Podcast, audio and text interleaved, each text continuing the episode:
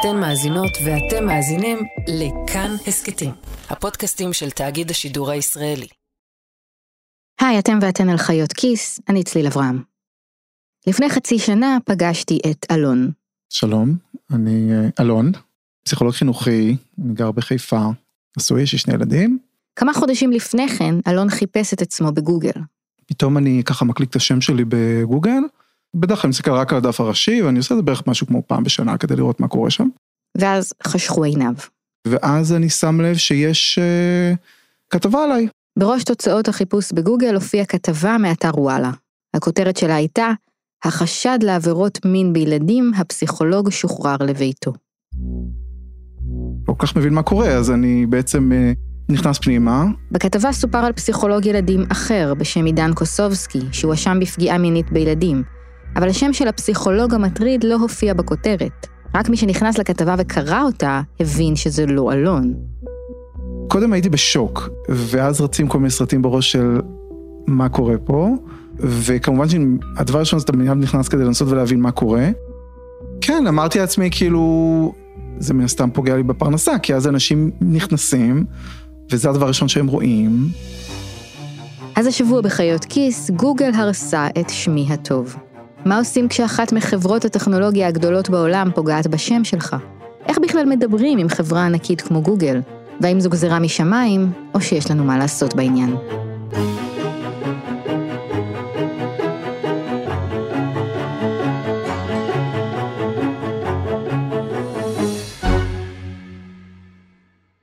בימים הראשונים אלון קיווה שהכתבה פשוט תיעלם מתוצאות החיפוש. ניסיתי להיכנס איזה יום אחר כך, אני לא חזק בטכנולוגיה, אז חשבתי שאולי משהו שם ישתנה. זה לא קרה. הוא החליט לפנות לגוגל ולהגיד להם שיש טעות בתוצאות החיפוש. ואז uh, התברר שזה מאוד מסובך לדבר עם גוגל. מסתבר שיש כפתור למטה בסרצ', אז יש לך פה שליחת משוב. לא הכרתי את זה עד לפני זה, אז שלחתי משוב.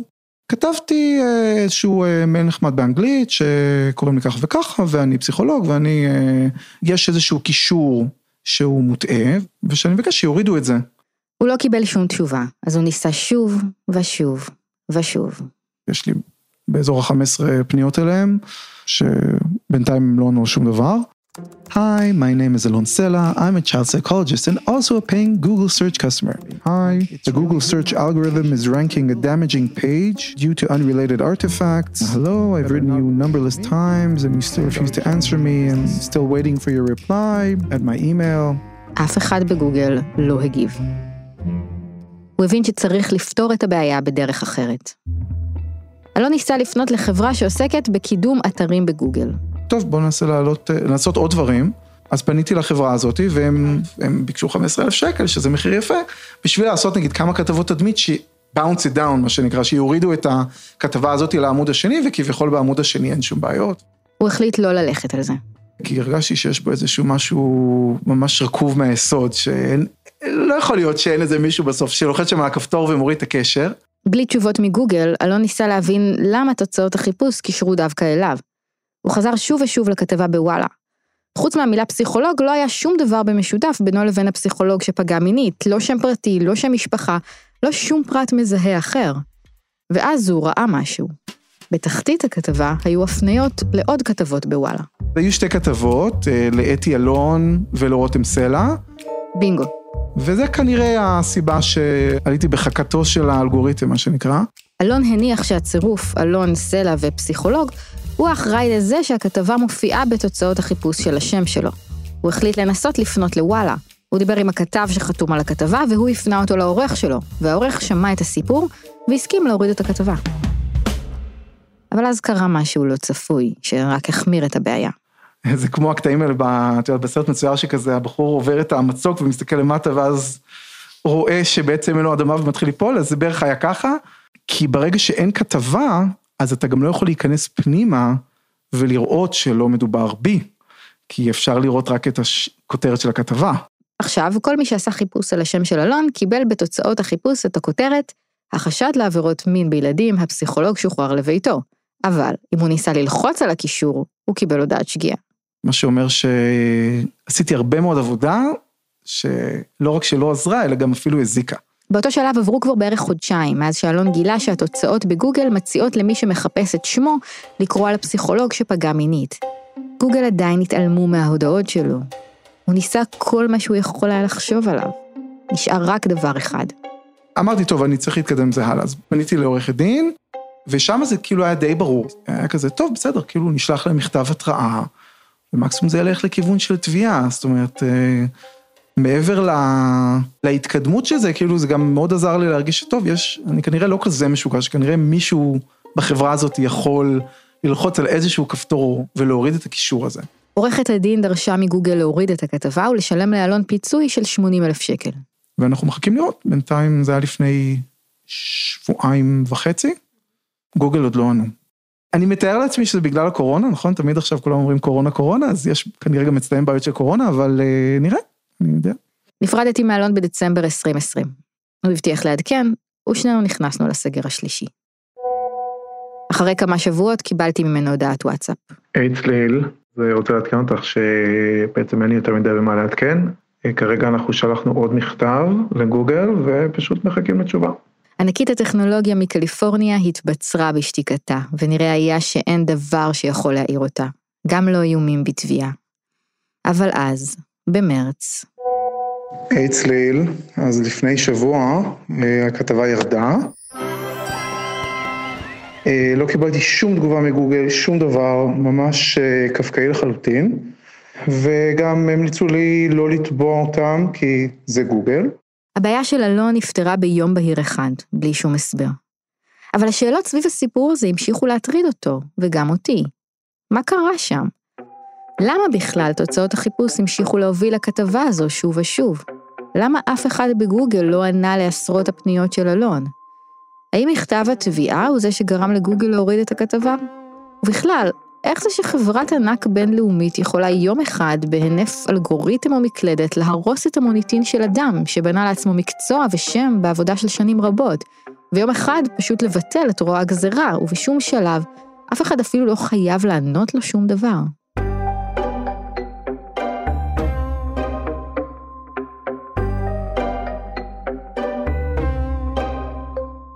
פגשתי את אלון שוב לפני חודש באולפני התאגיד. יש, מקליט? מעולה. אז uh, כמה זמן עבר מאז שנפגשנו? נראה לי זה שלושה חודשים, לא? זהו, אני זוכרת שהיה קר. נכון. יצאנו למרפסת והיה קר, ואני זוכרת שהיה מסכות. תספר לי קצת מה קרה בזמן הזה. האמת היא לא הרבה, זאת אומרת, חוץ מזה שהכתבה הזאת ירדה, במפתיע, ואז uh, החיים uh, חזרו למסלולם. כל יום אתה בודק? כן, פשוט בדקתי, יום אחד היא לא הייתה שם. כאילו, כרגע ירד, לא אגיד לך שאני לא באיזה פוסט טראומה קטנה ומדי פעם כזה נכנס בודק את השם שלי עוד פעם, אבל בסך הכל זה כאילו נראה שיסתדר. אוקיי, okay, אז מה שאני עשיתי בזמן הזה, זה ניסיתי לדבר עם אנשים שעשויים לדעת מה בדיוק קרה שם, וניסיתי להבין כמה דברים. קודם כל ניסיתי להבין למה התוצאה הזאת יצאה ככה, ואיך החיפוש של גוגל עובד. מישהו יודע, דרך אגב? כאילו זה כבר לא נהפך לרמה שהיא אולי קצת מעבר לבינה האנושית? מעניין. עכשיו אני רוצה להשמיע לך משהו. שמי רן ברזיק, אה, אני מפתח בוורייזן מידיה, אני אה, מרצה בקריאה האקדמית אונו למדעי המחשב, אה, אני עיתונאי בהארץ, טכנולוגי, אני חוקר אבטחת מידע במיוחד, אפשר להגיד סייבר מטופש במיוחד, שאפשר למצוא אותו עם כלי הפריצת דפדפן. בין היתר אני גם בלוגר טכנולוגי, כותב ספרי תכנות בעברית, ואבא לארבעה ילדים. ביקשתי מרן ברזיק להסביר לי איך גוגל עובד. זה מה שהוא אמר. אוקיי, וואו.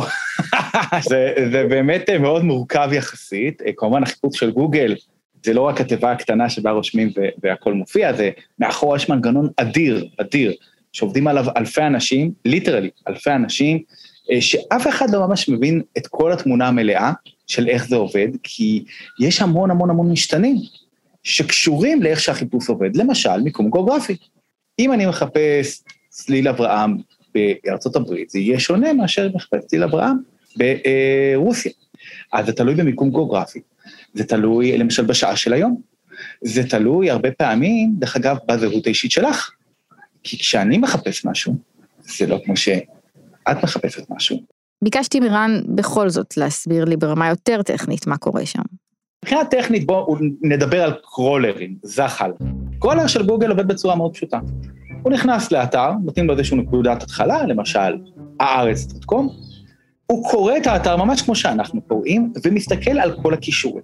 אז הוא קורא את האתר, מכניס אותו לזיכרון שלו ואומר, אוקיי, מה יש בכותרת? יש למשל, בנט נבחר לראש הממשלה, אני אשים את זה אצלי בזיכרון, ואם מישהו יחפש בנט, ראש או ממשלה, או את החיפוש הזה ביחד, אני אביא לו את הדף הזה. אבל הוא לא עוצר פה. אומר, אוקיי, יש פה כישורים, hmm, כתבות אחרות. אני אכנס לכל כישור וכישור. נכנס לכל כישור וכישור, ואז הוא, שם הוא גם אוגר את המידע. אם יש בדפים האחרים כישורים, אז הוא גם נכנס אליהם, וזה בדיוק כמו לצורך העניין לשפוך מים על הרצפה. כי אתה מתחיל מנקודה אחת ולאט לאט מתפרס. עכשיו, מתישהו כל האתרים, בדיוק כמו שלכולנו יש שבע דרגות של קריבת משפחה בינינו לבין ברק אובמה, לצורך העניין, אז אה, כך גם אותו דבר עם אתרים. כל האתרים קשורים אחד לשני. ואז הוא בעצם, הקרולר הזה עובר מאתר לאתר, מאתר לאתר, ומוצא אותן. אוקיי, okay, אז הבנתי שהאלגוריתם של גוגל הוא מין זחל רעב כזה שעובר כל הזמן על כל האינפורמציה שיש באינטרנט ומקטלג אותה. אבל למה בעצם הוא קישר את אלון לכתבה על הפסיכולוג המטריד? יכול להיות שיש פה טעות של מישהו שממש באתר עצמו עשה טעות. למשל, לפעמים, הרבה פעמים, בקוד של האתר יכול להיות שמופיע השם שלו, או כתבה אחרת שבה הוא מוזכר. קראו כאן, קרא כאן עוד על אה, פסיכולוגים, ובמקרה שם כתבה עם השם שלו, אה, דוקטור ישראל ישראלי, אז שחפשו דוקטור ישראל ישראלי, אפילו שזה מופיע למטה בצורה לא קשורה, זה כן יופיע בגוגל. זאת אומרת שהניחוש של אלון שמה שקרה זה שהכישורים לכתבות על אתי אלון ורותם סלע הובילו אליו, היה נכון. סביר להניח שהכישורים לא הוגדרו לגוגל ככישורים, אלא כחלק מהטקסט של הכתבה. זה די נפוץ. אבל אחרי שוואלה הורידו את הכתבה, למה הכותרת שלה בכל זאת נשארה כל כך הרבה זמן בתוצאות החיפוש? זה מה שרן אומר על זה. אם לקח באמת כמה חודשים עד שהכתבה ירדה, יש סיכוי שהם הורידו את הכתבה לאנשים, לבני אדם, אך לא לגוגל. מתברר שגם כשמסתירים כתבה מאתר, גוגל עדיין יכול לראות אותה, אלא אם כן, מבקשים ממנו שלא. יכול להיות שוואלה היו צריכים להסתיר את הכתבה הזאת מגוגל, ואז היה מסתדר. עוד שאלה שהעסיקה את אלון ואותי לא פחות מתוצאות החיפוש, היא למה גוגל לא ענתה לו. גוגל עצמם לא הסכימו כמובן להסביר לי איך עובד החיפוש שלהם, דיברתי עם אנשים שעבדו בגוגל בכל מיני תפקידים. ופה אנחנו מגיעים למילה שחזרה הכי הרבה פעמים, scale. scale. scale. ומה זה אומר? אני אצטט מישהו שעבד בגוגל, זה קשור ל-DNA של החברה. כל האתוס של גוגל הוא איך אנחנו עושים דברים בסקייל, בסדר גודל גדול. לא מעניין לעשות דבר קטן. היסטורית לגוגל לא היה אף פעם שירות לקוחות, כי ברגע שאת רוצה להיות בגוגל ולשרת כך וכך שאילתות, כך וכך אנשים, יגיעו כל כך הרבה שיחות, שתצטרכי לזכור, הוא אמר אלפי אנשים, אני חושבת שזה עשרות אלפי אנשים, וזה פשוט יהיה גדול מדי. אין להם בעיה לעבוד עם משהו גדול, לעשות משהו גדול שתוכנה יכולה לעשות. הם לא רוצים לעשות משהו גדול שבני אדם יכולים לעשות. ואם את בתור נניח עובדת בגוגל רוצה להציע איזשהו רעיון, את צריכה להסביר איך רובוט יעשה את זה. זאת אומרת, גוגל לא רוצה שיהיה בן אדם שעונה לטלפונים ורואה את מה שכל כך קל לי ולך ולכל בן אדם פשוט לראות שהתוצאה הזאת שגויה ולהסיר אותה, כי היא אומרת, איך אני אעשה את זה עם 30 אלף פניות ביום? איך אני אעשה את זה עם 200 אלף פניות ביום? מה, אני אבנה מוקד של 50 אלף מוקדנים בכל השפות?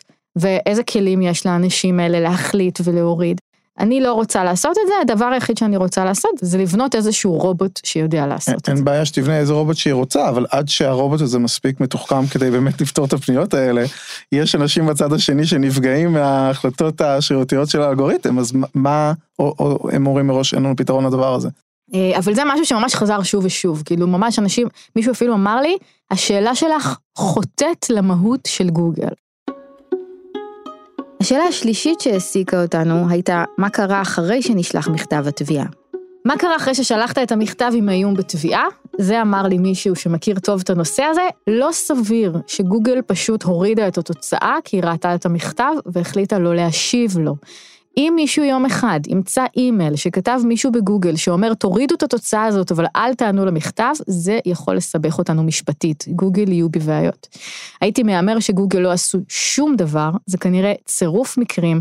אם הם ראו את המכתב והתעלמו והורידו, זה נשמע לי לא הגיוני, הם לא יעשו דברים אפורים, זה שטח אפור. רגע, אני רוצה להבין, אני שלחתי 20-30 פניות בכל דרך שיכולה להיות, ורק אחרי המכתב מהעורך דין זה במקרה התאדה?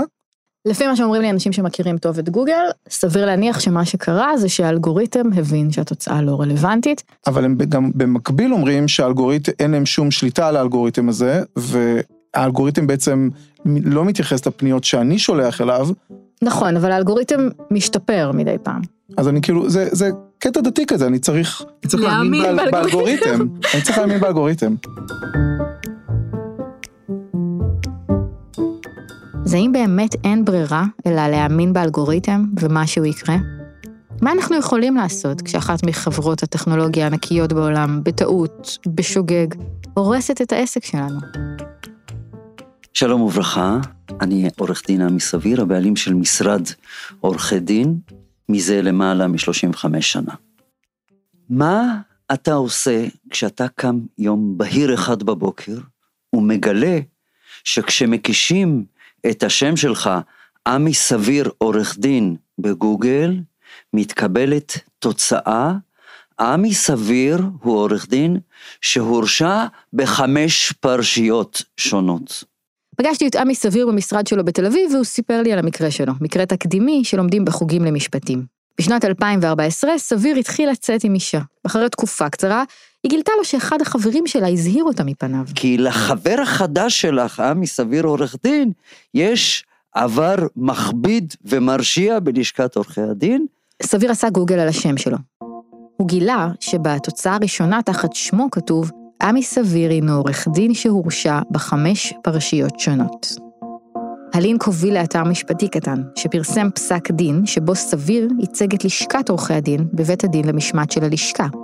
הוא ייצג את הלשכה כנגד עורך דין שהואשם בעבירות משמעת, ועורך הדין הנאשם היה זה שהואשם בחמש פרשיות שונות, לא סביר. אבל מי שחיפש את שמו של עמי סביר בגוגל יכול היה בקלות לקבל רושם אחר. אני כבר חושב כמה לקוחות שהיו אמורים להגיע אליי לא הגיעו. כמה אנשים שאני מכיר ראו את השם שלי ואפילו לא אמרו לי כי הם התביישו. כי הרי היום גוגל או שמו של אדם בגוגל זה בעצם כרטיס הביקור שלו. סביר כתב מכתב לגוגל וביקש להסיר את התוצאה המטעה. לא, הם דווקא כן ענו. גוגל כמובן סירבו בנימוק הפשוט, אנחנו גוגל זה מנוע חיפוש, אנחנו לא כותבים תוכן. גוגל הסבירו שהם לא קובעים את תוצאות החיפוש, מי שבונה את התוצאות הוא הזחל. גם עמי סביר קיבל את ההסבר על הזחל. מנוע חיפוש זה איזשהו זחל שיושב בחוות שרתים בקליפורניה, זוחל על פני, זוחל, הוא לא זוחל, הוא מהיר על פני מיליארדי פיסות מידע, ושולף על פי שם חיפוש תוצאה. אנחנו גוגל בוודאי לא אחראים, תפנה למי שכתב את זה. אני אומר להם, רבותיי, ככה זה משתמע מהאתר שלכם. סביר תבע בתביעת נזיקין את גוגל, וכן את בעל האתר המשפטי הקטן, שבניגוד לוואלה, לא הסכים להסיר את הכתבה. בבית המשפט אמרה גוגל שתוצאות חיפוש הן כישורים שעשויים להיות רלוונטיים לשאילתה. אין לתוצאות משמעות עצמאית, הן לא אמירה על מי שחיפשנו את השם שלו, לא ציון עובדה, לא חוות דעת, לא כתבה ולא ידיעה. גוגל טענה שגולשי האינטרנט מודעים למאפיינים האלה, ושכל גולש המתעניין בתוצאה קונקרטית יגלוש לדף האינטרנט ויעמוד על תוכנו. כלומר, גוגל אומרת, תוצאות חיפוש הן לא כתבה בעיתון על אלון סלע או על עמי סביר. תוצאות החיפוש אומרות, זה אולי רלוונטי. עכשיו אתה תיכנס ותחליט אם זה רלוונטי או לא. אנחנו לא מתחייבים לך פה לשום דבר. גוגל כתבה גם טענה בכתב ההגנה שאם היא תצטרך להיות אחראית לכל תוצאה ותוצאה של כל חיפוש וחיפוש, היא לא תוכל להפעיל מנוע חיפוש כלל. שופטת בית משפט השלום חנה ינון קיבלה את העמדה של גוגל, אבל עמי סביר ערער לבית המשפט המחוזי. בבית המשפט המחוזי השופטת אביגיל כהן קבעה קביעה יותר מורכבת. היא קיבלה את הטענה שגוגל לא יכולה להיות אחראית מראש על כל התוצאות, כי יש אין סוף שאלות שאפשר לשאול את גוגל, ולכל אחת מהן דף תוצאות משלה, והוא גם שונה בין אדם לאדם ומקום למקום. אי אפשר לבדוק מראש אין סוף תוצאות, החיפוש של גוגל לא יוכל להתקיים ככה. אבל מה קורה אחרי שכבר הודענו לגוגל שהתוצאה לא נכונה? אז היא כן צריכה להסיר את התוצאות. בנוסף, השופטת בבית המשפט המחוזי אמרה שגוגל צריכה שיהיה לה מנגנון הודעה והסרה. מרגע שהיא קיבלה הודעה שהפרסום שגוי, היא צריכה להסיר אותו. בית המשפט קבע של גוגל להסיר את התוצאה על עמי סביר ולשלם לו פיצויים בגובה 40 אלף שקלים. ההסבר של גוגל בבית המשפט לא סיפק את אלון. אני לא משפטן, אז אני רוצה לשאול שאלה גם פשוטה. אני לא, אני מנסה, עושה מאמצים פה להבין. הם מאמצים אדירים, אני חייב להגיד. אה, כל בן אדם שיכתוב משהו באינטרנט או בכל מקום אחר על אה, מר סביר הזה, זה יהיה לשון הרע. למה חברה כמו גוגל לא יכולה להיות אה, תחת אותן מגבלות? אה, את כעיתונאית או אה, אמצעי תקשורת, ההגבלות האלה הן עוד יותר גדולות. אז אוקיי, בסדר, זה לא בדיוק אמצעי תקשורת, אני מבין, אבל לפחות לשון הרע, אי אפשר, אה, אתה לא יכול להתאבע על דבר כזה? מה החובות של גוגל? מה הזכויות שלה? האם היא שונה ממני או מכם או מכל אדם שמפרסם עובדה מכפישה באינטרנט? השאלה הזו מעסיקה היום הרבה משפטנים, אנשי טכנולוגיה ורגולציה. אחת מהן היא רננה קידר. אני רננה קידר, ואני מרצה בפקולטה למשפטים ולמדעי הרוח באוניברסיטה העברית. עובדת על נושאים של משפט ודאטה ומדעי הרוח הדיגיטליים, שזה תחום חדש שמתפתח באקדמיה בישראל. קידר מסבירה שבארצות הברית, למשל, אין שאלה, שם יש חוק, חוק התקשורת. הגישה האמריקאית אומרת, למתווכות באינטרנט אין אחריות פלילית. במשפט הישראלי אין הגנה כזו, אבל זו העמדה הפסיקתית. זאת אומרת, אין חוק שאומר את זה, אבל זה מה שהפסיקה אומרת באופן די עקבי, שוב ושוב ושוב. בישראל אף אחד לא חוקק חוק לפיו גוגל או פייסבוק או חברות אחרות לא אחראיות לתוכן הזה. אבל בכל פעם שעניין כזה הגיע לבית המשפט, בית המשפט החליט שהן לא אחראיות. קידר מסבירה שאפשר היה תאורטית להחליט אחרת. אפשר למשל להחליט שגוגל או פייסבוק הן מה שנקרא במשפט גוף דו-מהותי. גוף דו-מהותי הוא גוף פרטי, חברה מסחרית או עמותה, שחלות עליו החובות של גוף ציבורי. כיוון שהוא מעניק לציבור שירות חיוני, או שהוא מונופול בתחום שלו, או שהוא עוסק במשהו שקשור במהות שלו לשלטון. בית המשפט קבע למשל בעבר שבורסת היהלומים היא גוף דו-מהותי. גם חברה קדישא וקופות החולים למשל הן גופים דו-מהותיים. הן צריכות לעמוד בכללים של גופים ציבוריים, למרות שהן לא. פשוט כיוון שהן גדולות, חזקות ומעניקות שירות חיוני. והיו לבית המשפט הזדמנויות להחליט שענקיות הטכנולוגיה הן גופים דו-מהותיים. למשל, במקרה של עמוד הפייסבוק סטטוסים מצייצים בשנת 2017. אז בית המשפט חייב את פייסבוק להחזיר להעביר את העמוד סטטוסים מצייצים, למרות שהוא הפר את כללי השימוש של הפלטפורמה.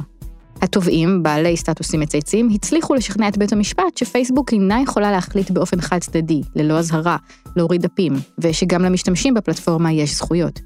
עם זאת, בית המשפט לא השתכנע שפייסבוק היא מונופול. אבל לדבריה של רננה קידר, העובדה שזה לא קרה עד עכשיו לא אומרת שום דבר על העתיד. כל שנה שעוברת, או חודש, או שבוע, או יום, אנחנו מבינים יותר ויותר את הכוח של גוגל בחיים שלנו. כשכולנו מבינים שגוגל ופייסבוק וגופים כאלה, יש להם שליטה עצומה בפורום הציבורי שאנחנו חולקים אותו, ואי אפשר להתייחס אליהם רק בתור חברה פרטית כבר. ויש עוד עניין. אם נניח נקבל החלטה שפייסבוק או גוגל הן גוף דו-מהותי, ושיש להן אחריות על תוצאות החיפוש או על מה שאנשים מפרסמים בפלטפורמה שלהן, מה זה אומר על התפקיד שלהן בחברה שלנו? האם בזה שעשינו את זה הגבלנו את הכוח שלהן? או שאולי הענקנו להן עוד יותר כוח? אם גוגל ופייסבוק היו מקבלות מעמד של גופים דו-מהותיים, הן כנראה היו צריכות להיות יותר שקופות בהתנהלות שלהן ולתת דין וחשבון לציבור, וזה אולי טוב. אבל עדיין תישאר השאלה הגדולה של מי קובע מהי האמת. גוגל בפסק דינה מסביר אומרת, תביאו לי צו שיפוטי, אני אקיים את הצו השיפוטי. אבל אל תצפו ממני ללכת ולדעת, כאילו, אם זה נכון, אמת או לא אמת. אתם באמת רוצים שאני אתחיל להחליט על דברים כאלה אמת או לא אמת? עכשיו, את יודעת, פרשה של פסיכולוג ילדים או של אה, עמי סביר, העורך דין שלא הורשע, זה אולי מקרה יותר קל, כי הוא באמת טעות. העולם של הארבע שנים האחרונות, שבו פייק ניוז זה המילה הכי חמה, זה לא כזה פשוט לפעמים לדעת מה אמת ומה לא אמת. מי יישב ויקבל את ההחלטה הזו? עכשיו אנחנו לא יודעים משהו, ואם היה אמת בזה, אני לא יודעת. המקרה של הפסיכולוג ילדים הזה, את אומרת לי שזה טעות. אבל מה עושים במקרים שהם קצת יותר אפורים? שמישהו אומר, תקשיבי, זה קרה לפני 20 שנה, אני אדם משוקע מאז, יש לי קליניקה, יש לי אישה, ילדים, מטופלים, את הורסת לי את החיים. כל יום מחדש את הורסת לי את החיים. את גוגל הורסת לי את החיים. אז מה אז היינו רוצים שיעשו? אני לא יודעת אם אני רוצה שיורידו את פסק הדין הזה. גם אם מלפני 20 שנה. אז אולי צריך לקבוע כן מנגנון שכשמוכיחים שמדובר בטעות, אז, אבל מי? מי יוכיח? זאת אומרת, צריך ללכת לבית משפט. בית משפט זה, את יודעת, אז עוד שנתיים יורידו את הפרסום המעוול. זה האלוהים של הפרטים הקטנים. רננה מזכירה גם שלחוקק חוק שיסתיר את זה זה לא כזה פשוט. כל פעם שעולה הצעת חקיקה, למשל, בנושא של סינון תכנים, חוק הפורנו שעלה וכל מיני הצעות חקיקה כאלה, זה כל ארגוני זכויות האדם ואומרים, אתם לא, אנחנו לא ניתן לגוף כמו פייסבוק או גוגל להיות הצנזור של מדינת ישראל, שלנו, של החיים. שנייה, יש פה תמיד את האיזון הזה. את רואה שבית המשפט רוקד סביב זה ולא יודע מה לעשות. בארצות הברית שופט בית המשפט העליון קבע לאחרונה כי בקרוב לא תהיה לנו ברירה אלא להחליט איך המגבלות החוקיות שלנו חלות על חברות הטכנולוגיה. באירופה בית המשפט קבע כבר לפני שנים כי לאדם יש זכות להישכח ולדרוש שתוצאות חיפוש שפוגעות בשמו יוסרו. אבל יש מחלוקת על השאלה איפה חלה הזכות הזאת ומה הגבולות שלה. לא רק בית המשפט הישראלי מתפתל בניסיון לענות על השאלות האלה. לאף מדינה בעולם אין עדיין תשובה להן.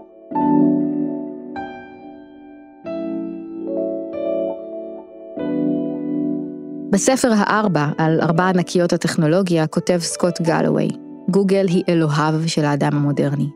היא מקור המידע שלנו, קיים תמיד, מכיר את סודותינו הכמוסים ביותר, אומר לנו בבטחה איפה אנחנו, לאן עלינו ללכת, משיב על קושיות טריוויאליות ועל שאלות עמוקות.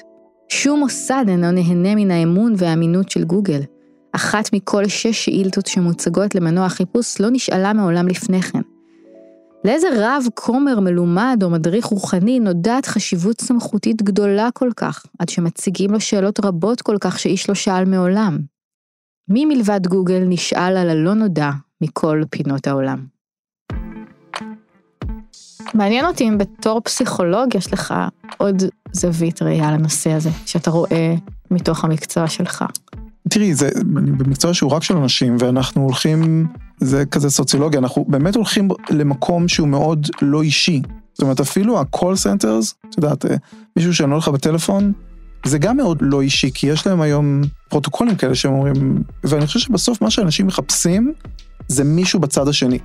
זאת אומרת, אני כן רואה את זה במקצוע שלי, שבסוף אה, אנשים מגיעים ואתה יכול להגיד להם מה הבעיה שלהם ולשים אותם באיזשהו מין, אה, לתת להם איזו הבחנה כזאת ואיזושהי קופסה, אבל בסוף אנשים מחפשים את הבן אדם, אז אה, זה מטריד וחבל. גוגל בחרה שלא להגיב.